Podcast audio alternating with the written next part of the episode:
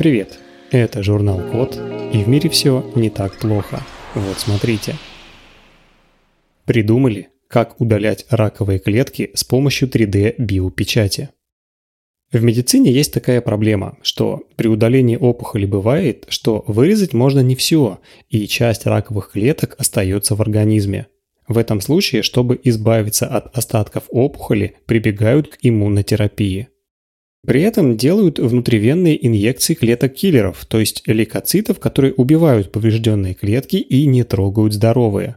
Но у этого метода есть ограничения. Такие клетки не могут сохранять нужный уровень жизнеспособности и нацеливаться потом на твердые опухоли. В Южной Корее придумали, как удалять остатки опухоли с помощью технологии 3D-биопечати.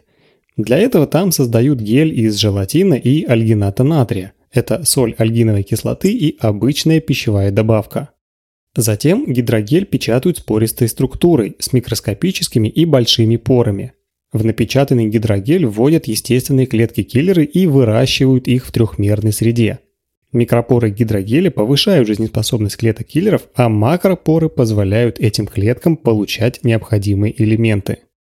После этого гель с лейкоцитами вживляют вместо удаления опухоли.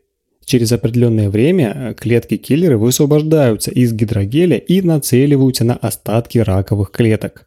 Эта технология может помочь значительно улучшить функциональность естественных клеток лейкоцитов и внести вклад в лечение больных раком. На этом все. Спасибо за внимание. Заходите на сайт thecode.media и подписывайтесь на нас в социальных сетях. С вами был Михаил Полянин.